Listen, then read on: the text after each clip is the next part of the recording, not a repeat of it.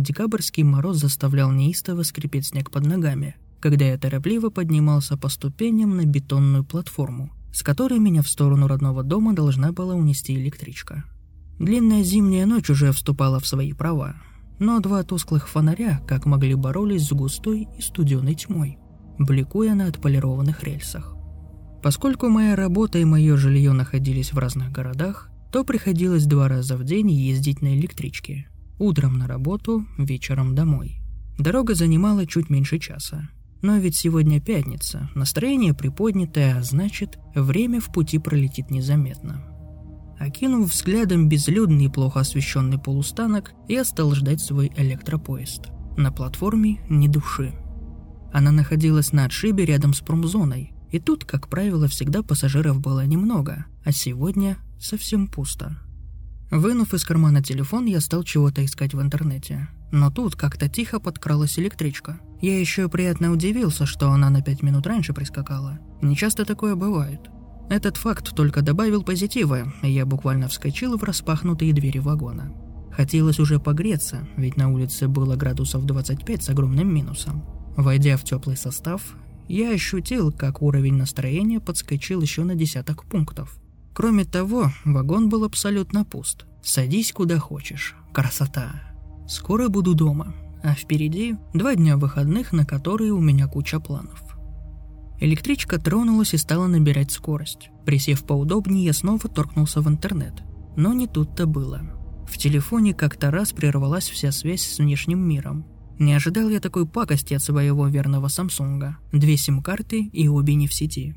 Перезагрузка телефона не помогла. Ну да ладно, эта маленькая неприятность не испортила мне настроение. Я распутал наушники, включил аудиокнигу и в ожидании кондуктора откинулся на спинку сиденья. В наушниках бубнил монотонный голос, который вскоре меня усыпил. Пробуждение было бурным.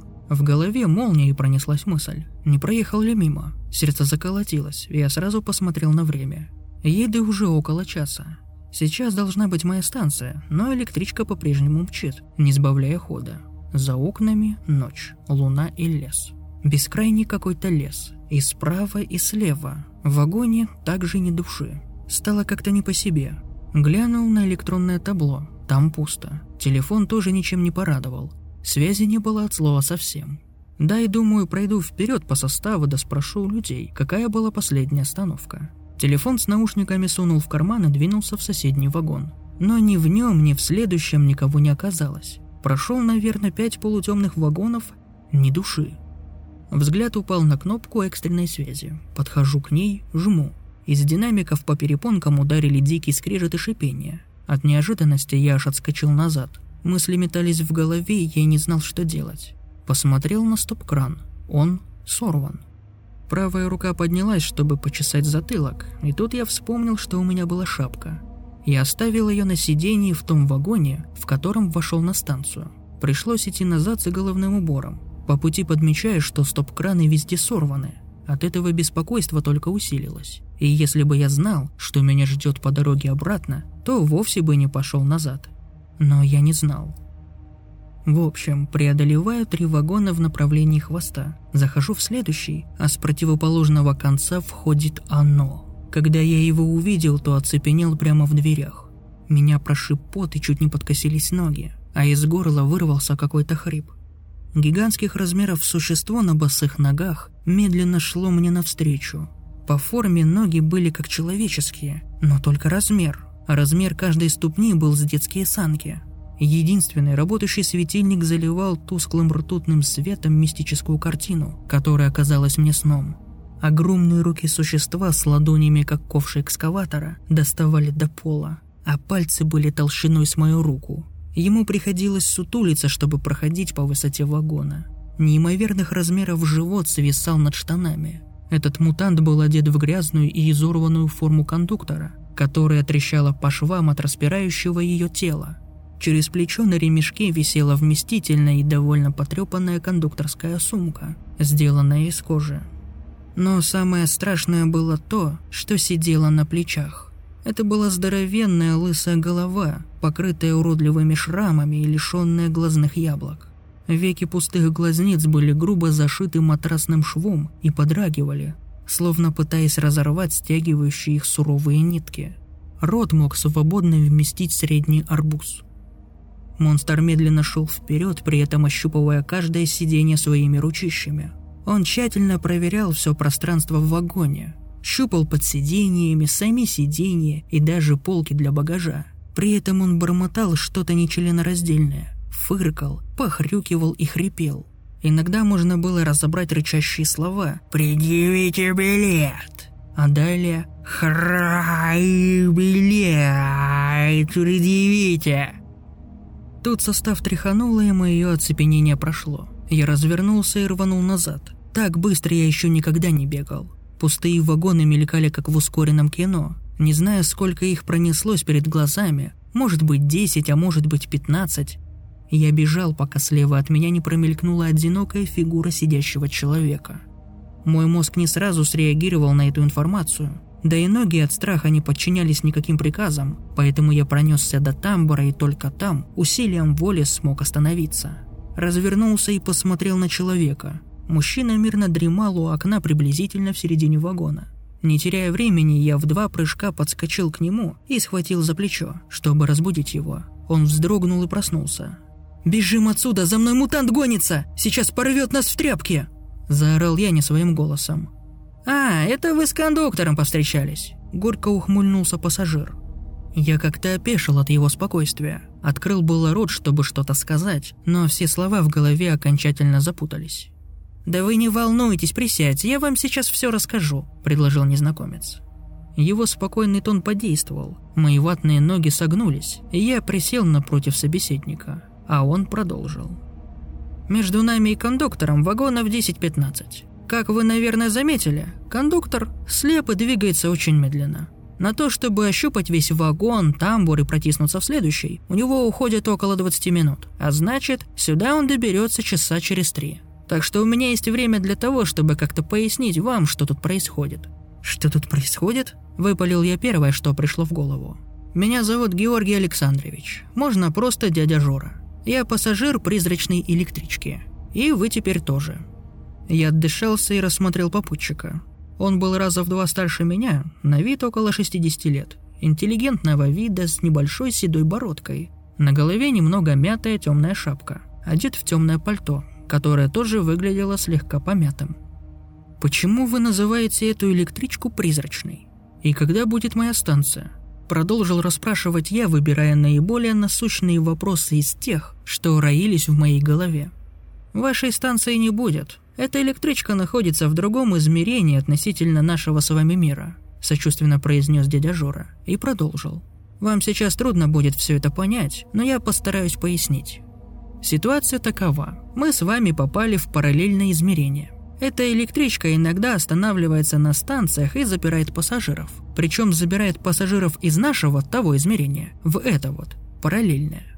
Это всегда только один пассажир, а назад выйти в наш мир невозможно. Как это? Недоверчиво прищурился я.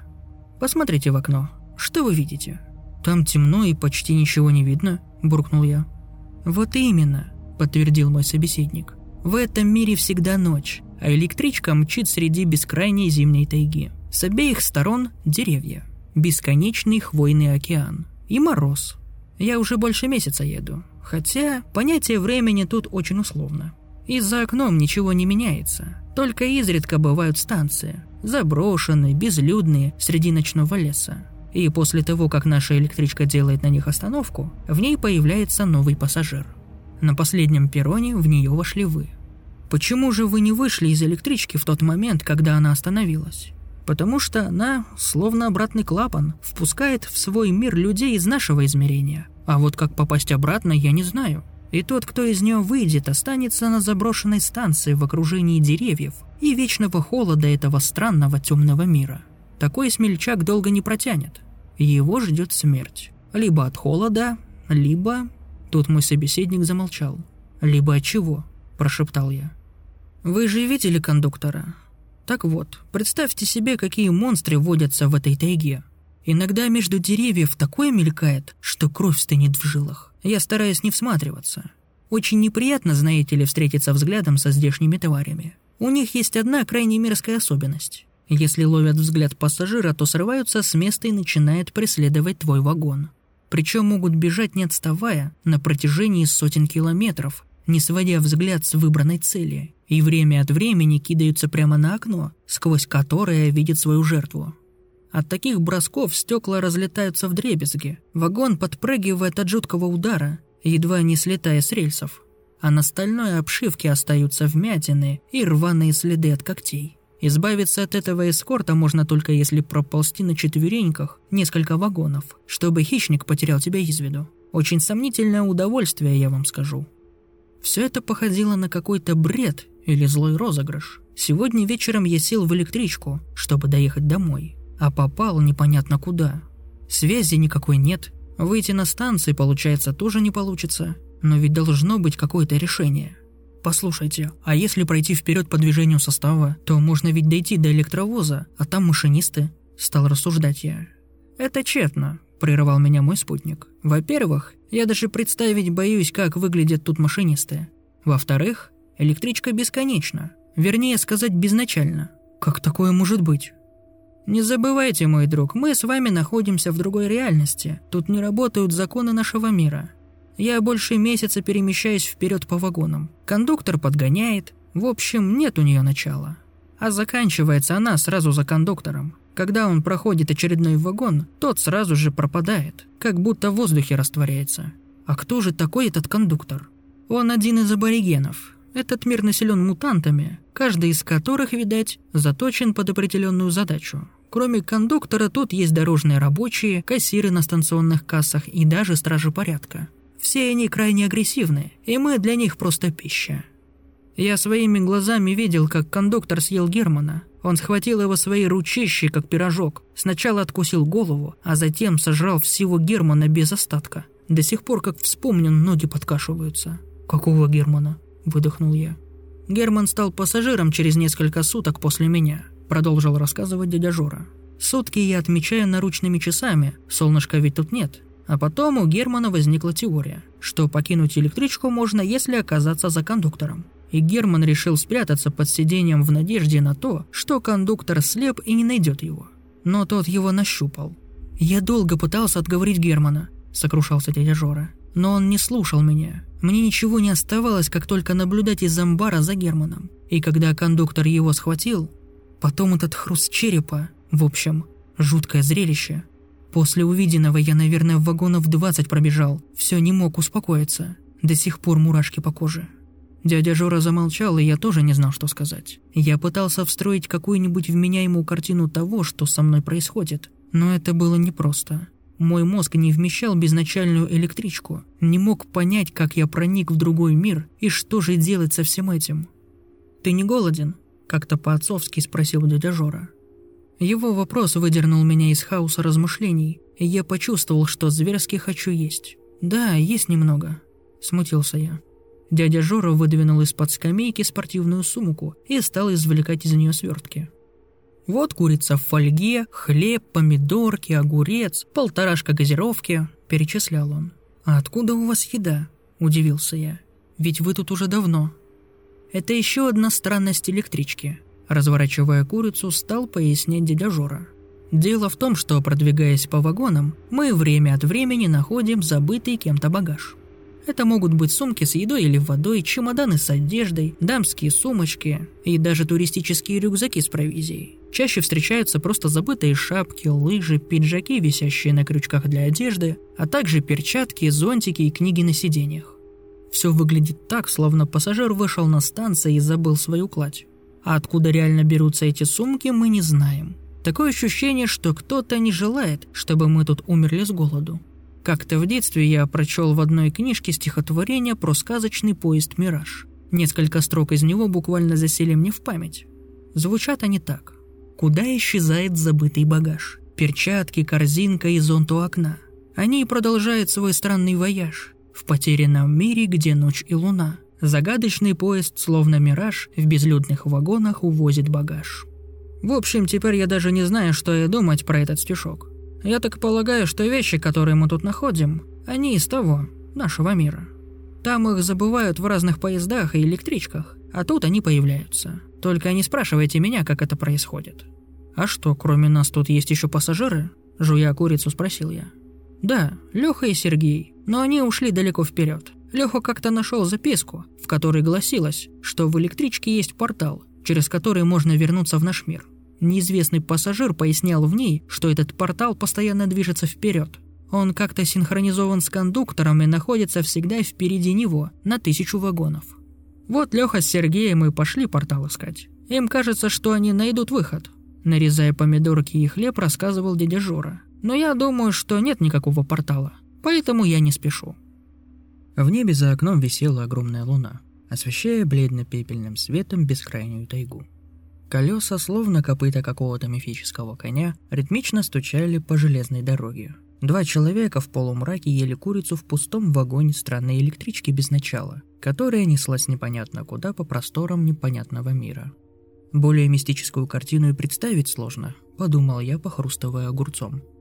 «Нам пора выдвигаться», – произнес дядя Жора, глянув на часы. «Кондуктор скоро будет здесь». «Да, кстати, вы так и не представились, молодой человек. Как вас зовут?» «Валера. И можно на «ты». «Очень приятно. Давай-ка, Валера, сматываться отсюда, пока кондуктор не пришел». Дядя Жора взял свою сумку, и мы пошли по пустым вагонам вперед, подальше от кондуктора. «Считай пройденные, и я буду считать, потом сравним», — обратился дядя Жора ко мне, и я стал загибать пальцы, проходя очередной тамбур. Мы прошли семь вагонов, а перед дверью восьмого дядя Жора вдруг резко остановился и поднял руку. Его жест был более чем понятен, и я замер. Через секунду он показал пальцем в сумеречное пространство вагонов перед нами. Я пригляделся и увидел лежащего на полу человека. Он лежал между рядами сидений ногами вперед. Его правая рука сжимала листок бумаги. Человек не шевелился, и лишь движение поезда покачивали его из стороны в сторону. «Время от времени», – начал шептать дядя Жора. «Электричка преподносит пассажирам вагон с сюрпризом. Сюрпризы бывают разные, но, как правило, всегда смертельно опасные. Как будто злой экспериментатор проводит над нами опасные опыты. В эти моменты надо быть крайне осторожным. «Что будем делать?» – также шепотом спросил я. «Ты стой тут, а я пойду гляну», – тихо скомандовал дядя Жора. Он опустил сумку на пол, аккуратно раздвинул двери вагона ровно настолько, чтобы протиснуться боком, и, крадучись, двинулся к фигуре на полу. Я, готовый в любую секунду прийти ему на помощь, остался наблюдать. Подкравшись к лежащему, дядя Жора наклонился, Потом потрогал его за руку и через секунду резко отпрянул. Затем присел рядом на сиденье. Жестом позвал меня. Я осторожно приблизился. «Это Сергей», — скорбно произнес дядя Жора. «Он мертв». Наклонившись, мой спутник извлек бумажку из руки мертвеца. Листок оказался запиской от Лехи. «Я так и не понял, что произошло», — корявым почерком писал Леха. Серега сказал, что хочет пардон отлить, и остался в тамбуре. А я пошел в следующий вагон. Прождал его минут десять, потом пошел за ним. А его нет. Прошел назад еще три вагона. Пусто. Я подумал, что он решил вернуться к вам, и не стал его больше искать. Двинулся вперед в поисках портала. А через 14 вагонов вижу его на полу, мертвого, без признаков насилия. Но как он оказался впереди меня? Почти на 10 вагонов. Дядя Жора, будьте осторожны. Блин, и что теперь с трупом делать? Похоронить негде, и так оставлять вроде неудобно. Может, сожжем? Кремация это ведь как похороны, предложил я. И пусть весь вагон сгорит к ядрене фени. Что нам терять? Ни в коем случае, не вздумай ничего поджигать, заволновался дядя Жора. Мы уже пробовали спалить вагон. Думали, подожжем прямо перед кондуктором. И если тот в нем сгорит, то мы в свое измерение попадем. Да не тут-то было. Как только костер из сидений стали разводить, тут же появился пожарный где-то в тамбуре материализовался со стороны хвоста состава. Монстр, я тебе скажу, не хуже нашего кондуктора. Только зрячий и в шлеме. Да еще багор у него и огнетушитель. Мы чуть кирпичей не отложили, когда его увидели. А он пламя из огнетушителя погасил, багор наперевес и за нами бегом. Ревет, как раненый бык. Двери между вагонами пинками вышибает. Не знаю, сколько вагонов мы от него бежали. И когда я упал без сил, то подумал, кранты мне. Но он исчез так же внезапно, как и появился. В общем, с огнем тут баловать не советую. «Да тут я вижу особо не забалуешь», – впечатлился рассказом я. «А чей это багаж?» – указал я пальцем на темный рюкзак на полу под одним из сидений. «Не знаю, давай глянем», – предложил дядя Жора. Я поставил рюкзак на сиденье, открыл молнию, и мы стали изучать содержимое. В нем оказалось несколько вареных яиц, нарезка сырокопченой колбасы, немного хлеба, пара яблок и термос с горячим чаем. Во внутреннем кармашке рюкзака мы нашли немного денег, около двух тысяч рублей. Какие-то чеки, ключи и билет на электричку. И тут, при виде этого билета, у меня возникла идея.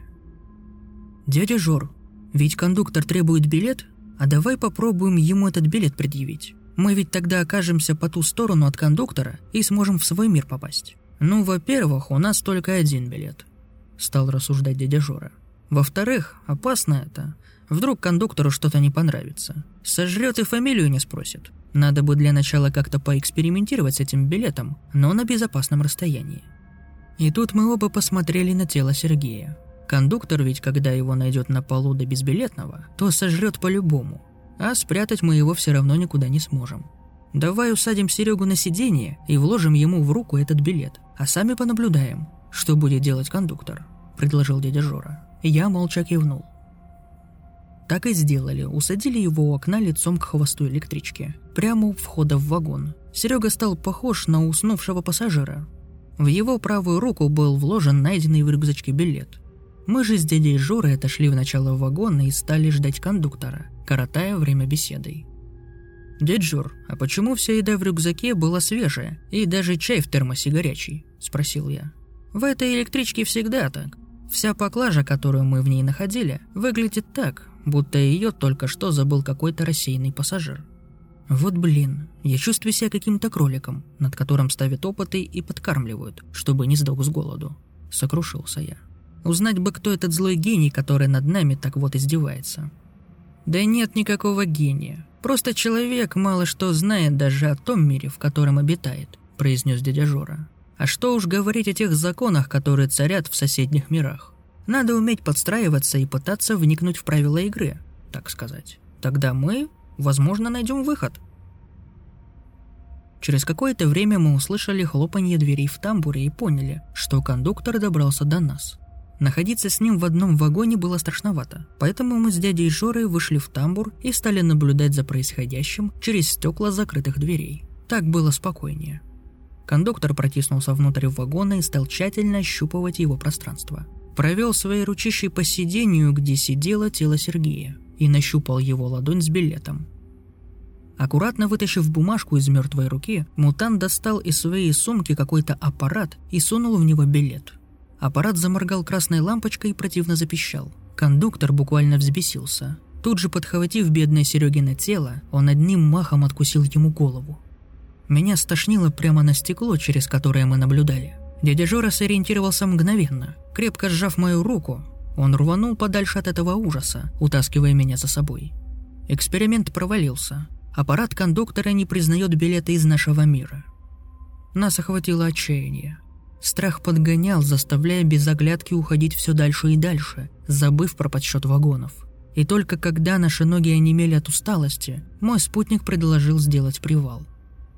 Пленившая нас электричка состояла из кардинально разных вагонов. Некоторые были старыми, грязными и ржавыми. Неприятно пахли, и в них совершенно не хотелось оставаться. Другие же выглядели довольно новыми и чистыми. В одном из таких мы и решили отдохнуть.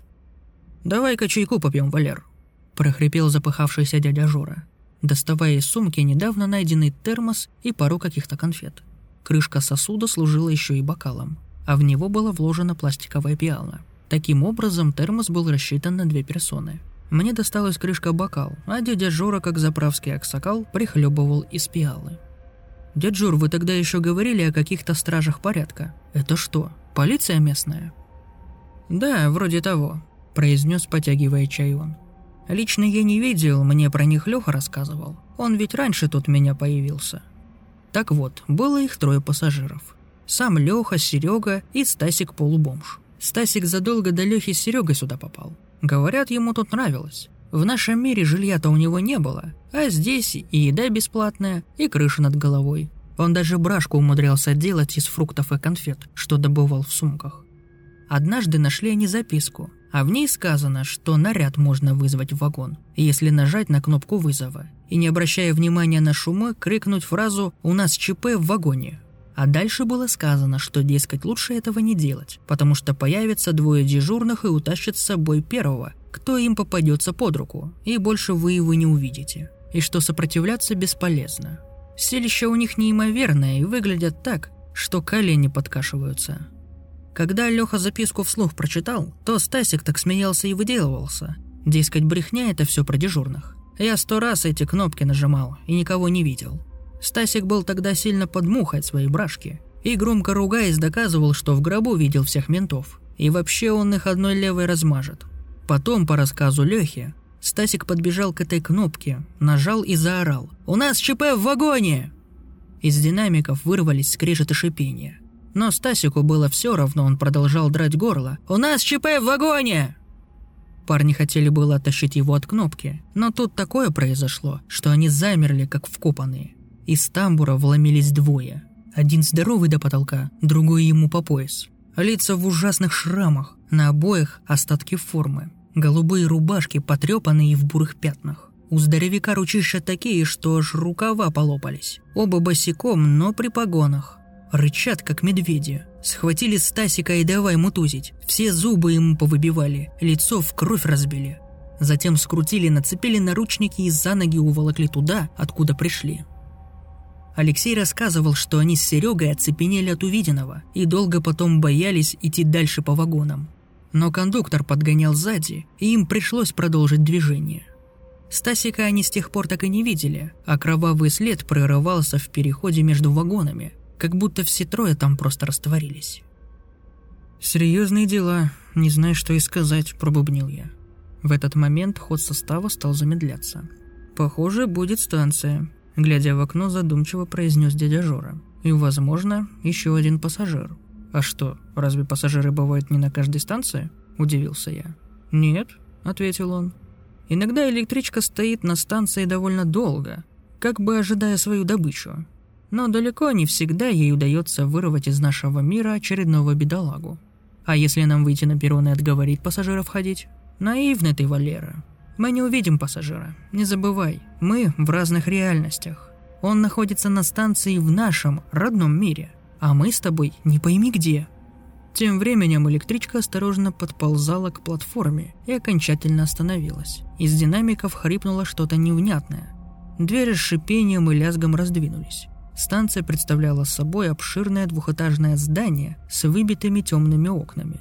Лишь одно зарешетчатое окошко на уровне первого этажа оставалось целым. Сквозь мутное стекло пробивался свет, а чуть повыше окна виднелась надпись «Касс».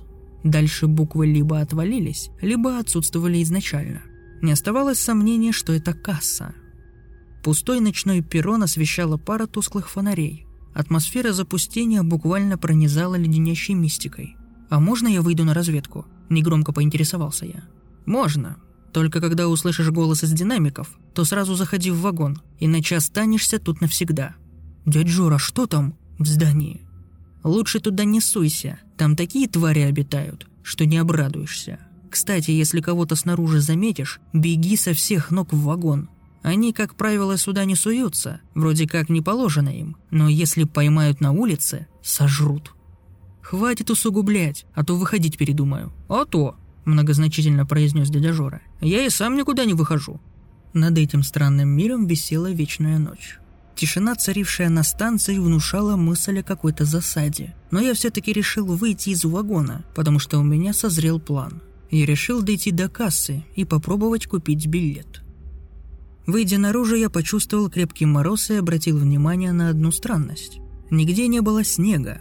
Оглядевшись, я увидел с обеих сторон бесконечные вагоны, уходящие в темноту леса. Неужели она и вправду бесконечная? Подумал я, медленно продвигаясь к кассе. Сквозь мутно-желтый глаз кассового окошка проглядывал силуэт кассира.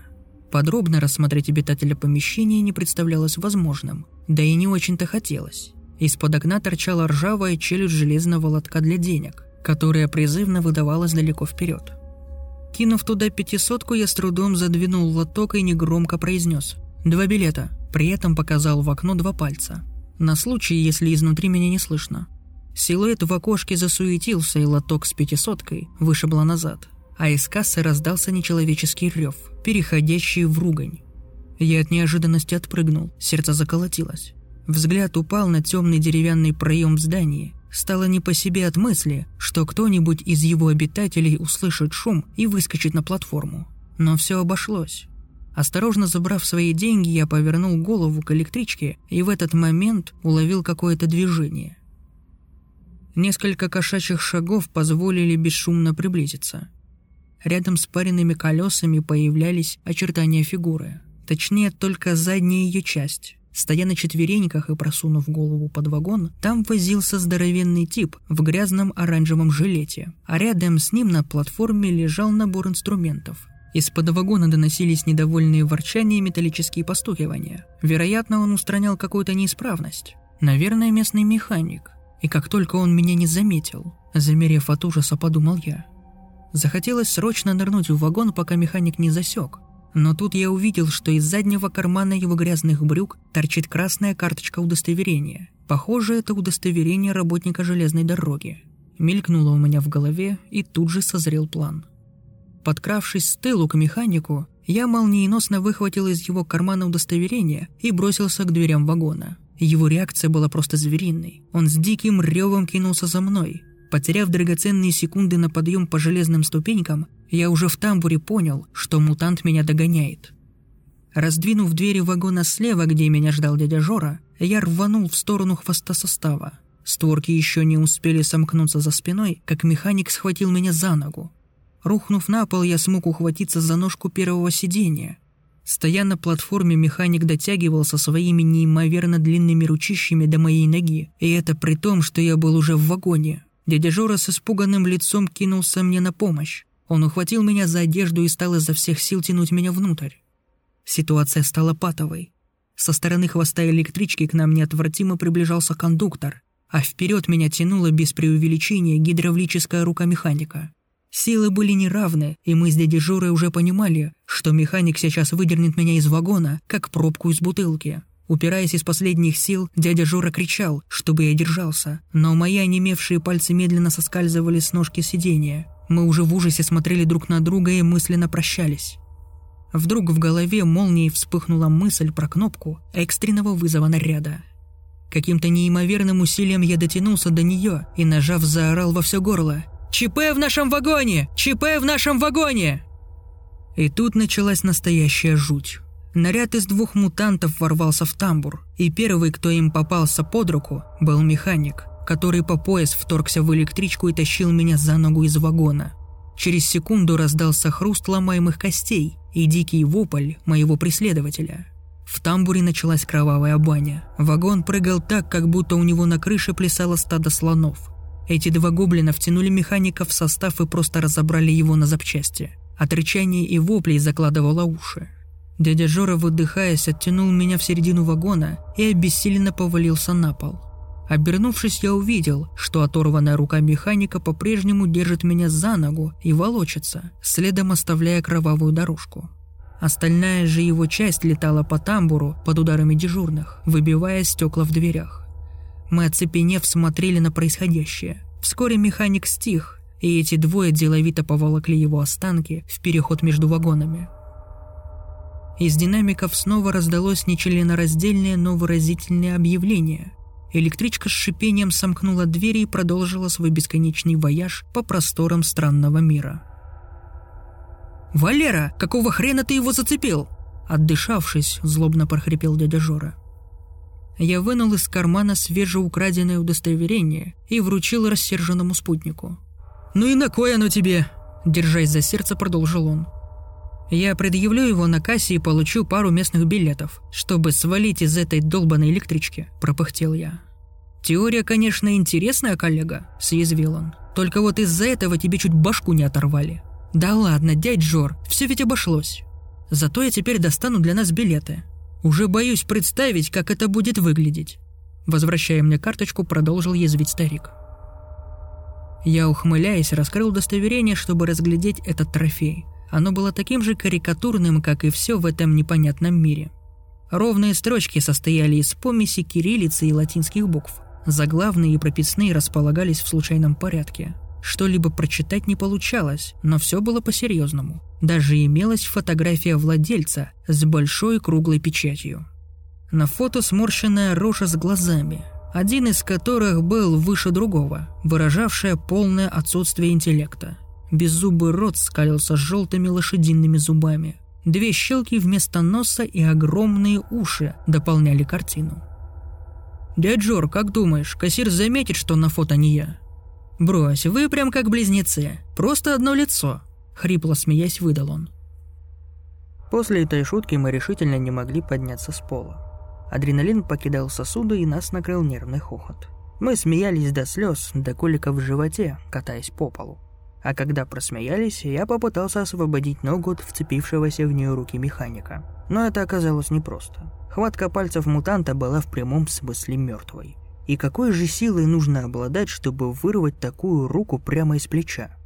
Тяжелая двухметровая конечность, словно гиря, висела на моей ноге. Видимо, спазм смыкал железной хваткой мощные пальцы, и мертвая рука не желала меня отпускать. «Режь сухожилие!» – протянул мне свой нож дядя Жора. Острое лезвие с большим трудом справлялось с грубыми жилами мутанта. Но вскоре его пальцы по очереди стали ослабевать, и я, наконец, смог освободиться. В полумраке вагона на полу лежала огромная рука механика. Ее кисть, как хищный паук, покачивалась в такт движения электрички, и нам захотелось поскорее покинуть это место. Казалось, что сейчас пятерня оживет и вцепится кому-нибудь в горло. «Дядь Жор, давайте мотать отсюда», — предложил я. «Уж больно неохота кондуктора дожидаться». Он молча взял свою сумку и, аккуратно обходя оторванную конечность, двинулся вперед. Я последовал за ним. Кое-как, раздвинув извеченные двери, мы увидели кошмарную картину. Тамбур был весь залит кровью механика. Она капала с потолка, стекала прямо в мятинах на стенах и собиралась в лужице. На полу валялись выбитые зубы, кровавые ошметки и огромный глаз. Под ногами противно хрустели осколки битого стекла. Увиденное пробрало до костей. Стало страшно идти дальше – а вдруг эти двое поджидают нас впереди? Дядя Жора осторожно заглянул вперед между вагонами. Кровавый след прерывался там. Приоткрыв следующую дверь, он убедился, что за ней пусто. В вагоне тоже ничего подозрительного. «Валер, нам надо пройти вагоны в 10-12, чтобы мы могли спокойно перекусить и подремать», не останавливаясь, произнес дядя Жора. «Не вопрос», прихрамывая за ним, ответил я. После железной хватки механика нога побаливала, но я готов был потерпеть. Лишь бы подольше отойти от кровавого побоища и надвигающегося кондуктора. Через три вагона мы нашли большой полиэтиленовый пакет и дамскую сумочку. В пакете была дорогая колбаса, коньяк, полторашка колы, фрукты, шоколад и банка маслин. Розовая сумочка лежала рядом, и на ней поблескивал стразами лейбл из трех латинских букв – NGA – Внутри стандартный дамский набор. Ничего интересного, кроме электрошокера, который мы захватили с собой. Найденные продукты дядя Жора переложил в свою сумку, и мы двинули дальше. Еще через 9 вагонов решили сделать привал. Выложили продукты на сиденье и устроили себе небольшую пирушку с коньячком. Вскоре усталость, приправленная коньяком, взяла свое, и мы задремали. Проснулся я от того, что дядя Жора трес меня за плечо, «Что случилось, дядь Жор?» – подскочил я. Электричка остановилась. Очередная станция. Я глянул в окно. В темноте на пустой платформе стояла бетонная будка кассы, а рядом под ржавым навесом пара сломанных скамеек. Весь этот ночной пейзаж освещал еле живой фонарь на столбе. Окошко кассы слабо мерцало. Как будто там горела свеча, или у электрической лампы был плохой контакт. Сразу за полустанком глухая стена ночного леса. А вот и шанс купить два билета домой. Я вынул из кармана карточку железнодорожника и хитро посмотрел на своего спутника.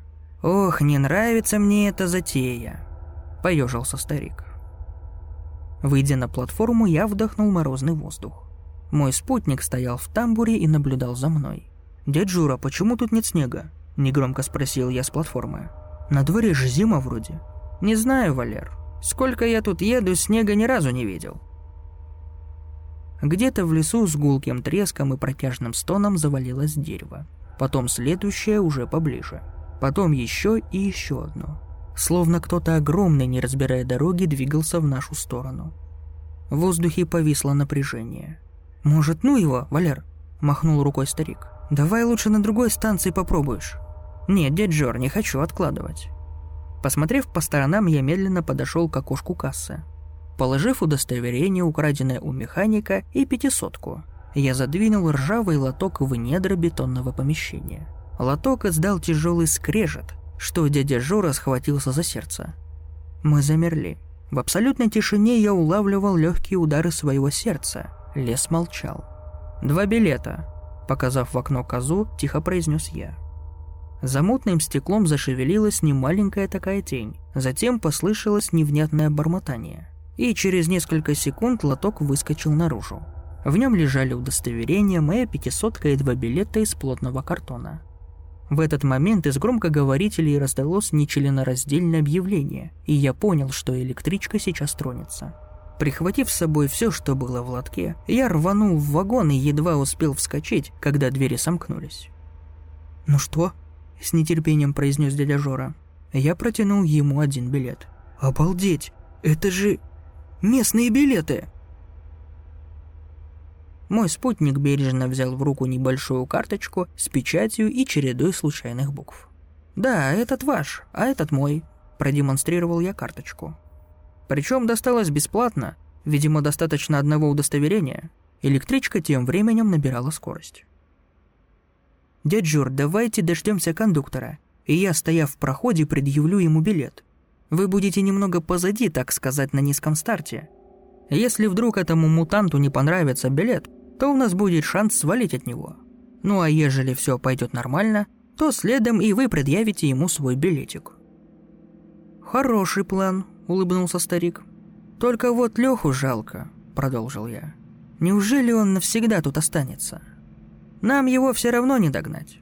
Они с Сергеем сами выбрали свой путь. Серега погиб, и я не уверен, жив ли теперь Леха. А нам с тобой выпал шанс. Он рискованный, но мы должны его проверить. Мой спутник взял шляпу и присел на сиденье. «Дядь Жора, что там за кондуктором происходит? Почему за ним вагоны пропадают?» «Да я толком не знаю. Может быть, сам вагон становится неким порталом, через который можно попасть в наш мир». Нам не хотелось покидать этот вагон. Казалось, что он приносит удачу, и именно в нем наши билетики окажутся счастливыми.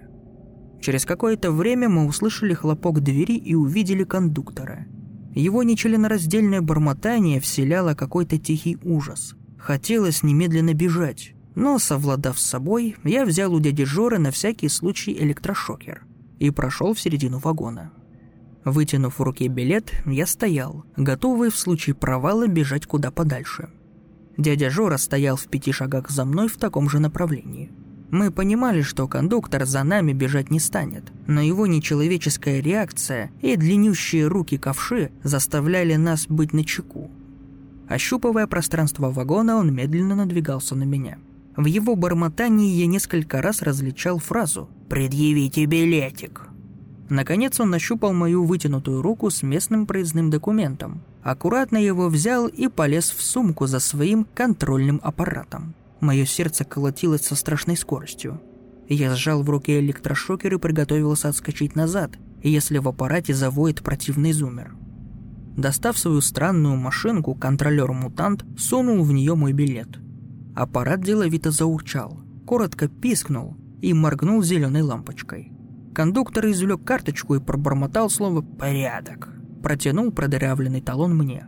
Я взял его и присел на сиденье. Мутант, ощупывая вагон, двинулся дальше.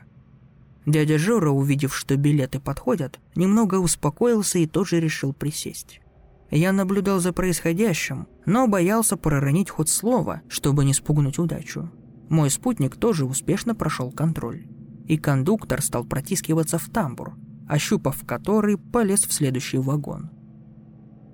Какое-то время мы сидели на своих местах, как ошарашенные, и не могли понять, что нам делать дальше. Наш вагон никуда не пропал, ничего не изменилось. Электричка продолжала нестись сквозь ночную тайгу. Потом дядя Жора встал и подошел ко мне. «Что дальше?» – почему-то прошептал я. «Не знаю», – ответил он. «Давайте проверим предыдущий вагон. Может, он пропал?» – предложил я. Когда мы прошли в тамбур, то замерли от неожиданности – В предыдущем вагоне горел свет, и в нем были люди. Вторая волна оцепенения накрыла нас от увиденного.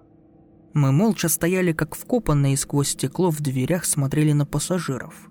Их было немного. Молодая пара с бегущей по вагону девочкой, серьезный мужчина с портфелем и две оживленно беседующие бабули. Не знаю, сколько мы так простояли, но первым стал приходить в себя мой спутник. «Не понял», – протяжно выдал он. «Мы что, вернулись? А почему же наш вагон не пропал?» Было видно, что в его голове роются куча вопросов. Его лицо выражало какое-то недоверие к происходящему, как будто он подозревал, что все это очередной эксперимент, и пассажиры не настоящие. Затем он медленно развернулся и пошел в обратном направлении. Открыл двери, и мы увидели, что там тоже горит свет, и едут пассажиры. Еще минуту назад это был пустой и темный вагон призрачной электрички, а теперь там пассажиры. Едут как ни в чем не бывало. «Валера, наш вагон пропал!» Вместо него другой». «Ну да», — ответил я. «Оказывается, вот как это происходит. Надо перейти в другой вагон, чтобы попасть в наш мир». Дядя Жора шагнул вперед, я за ним. Мы медленно пошли по проходу, разглядывая пассажиров. Потом в другой вагон, потом в третий. Таращась на людей, мы выглядели нелепо, и, наверное, все принимали нас за каких-то свихнувшихся бомжей. Мы же постепенно осознавали, что нам удалось выбраться из жуткого мира призрачной электрички. Люди вокруг были настоящими. Все ехали по своим делам. Дядя Жора повернулся ко мне, в его глазах виднелись слезы. Видимо, в том темном мире он утратил веру в то, что сможет когда-нибудь вернуться. «У нас получилось!» – сказал он и по-отцовски обнял меня. Я тоже заключил его в объятия. Нас захлестнула волна радости, ноги стали ватными, и мы присели на сиденье. Наши лица сияли от счастья, а состав стал замедлять ход. И женский голос объявил, что остановка называется 666 километр, и что следующая станция Лески. Мы тогда еще не знали, где находимся. Ведь каждый из нас входил в призрачную электричку из разных городов, но, видимо, выйти из нее можно было только тут – на платформе 666 километр. Именно тут был обратный портал. За окном было по-прежнему темно, но это уже была явно другая электричка, и мы теперь знали, куда мы едем. Это был наш мир.